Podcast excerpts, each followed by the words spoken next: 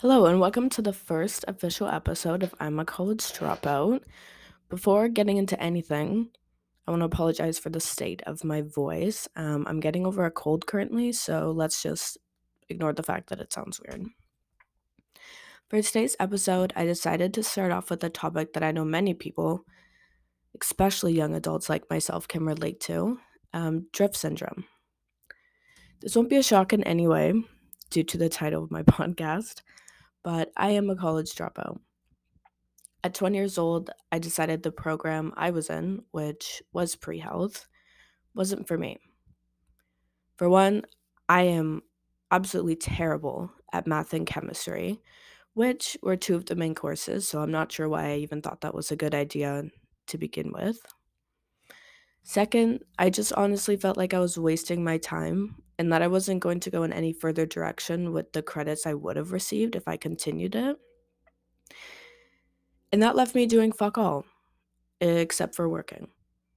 So now going back to drift syndrome, it's when an individual can't figure out why they're doing what they're doing or where they're going. So, sort of like which path.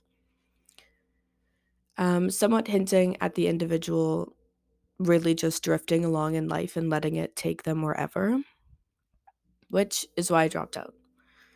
I didn't just want to stay in school because it's what I thought I was supposed to do or because that's what everyone else I know is doing. I didn't want to just go through it and see where it took me. I guess, in a sense, I wanted more control over my life and where I was going within it. But by doing that, I ended up more lost than I was before. Don't get me wrong, I don't regret withdrawing from my program, but as I know many other people are, for lack of better terms, I'm just really stuck. Personally, I have no idea where I want my future to head, and I really have no idea how any of my friends do and found their path in school, especially the friends that found it right out of high school and stuck with it and are like a year away from graduating. I did have a plan of what I wanted to do personally directly out of high school, but somewhere along the way, I veered off that path and drifted to where I am now, which honestly feels like nowhere. And I know I'm not the only one that feels that way. There's countless people from literally all over the world feeling the exact same way and have or had drift syndrome themselves, even a small amount. So now what? Just wait it out? Wait for a light bulb moment where everything suddenly comes together and makes sense? I know there's a feeling of almost jealousy towards my friends who are in school and know what they're doing. Because why do they get to know? And how come I don't know?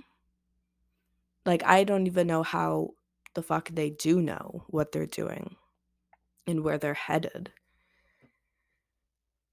I've had more than my fair share of mental health issues, struggling with more than one, which undeniably has had an impact on my studies.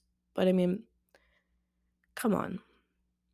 I'm not quite sure how to end this here, but I do hope that throughout this podcast, we learn to understand and find ourselves more together.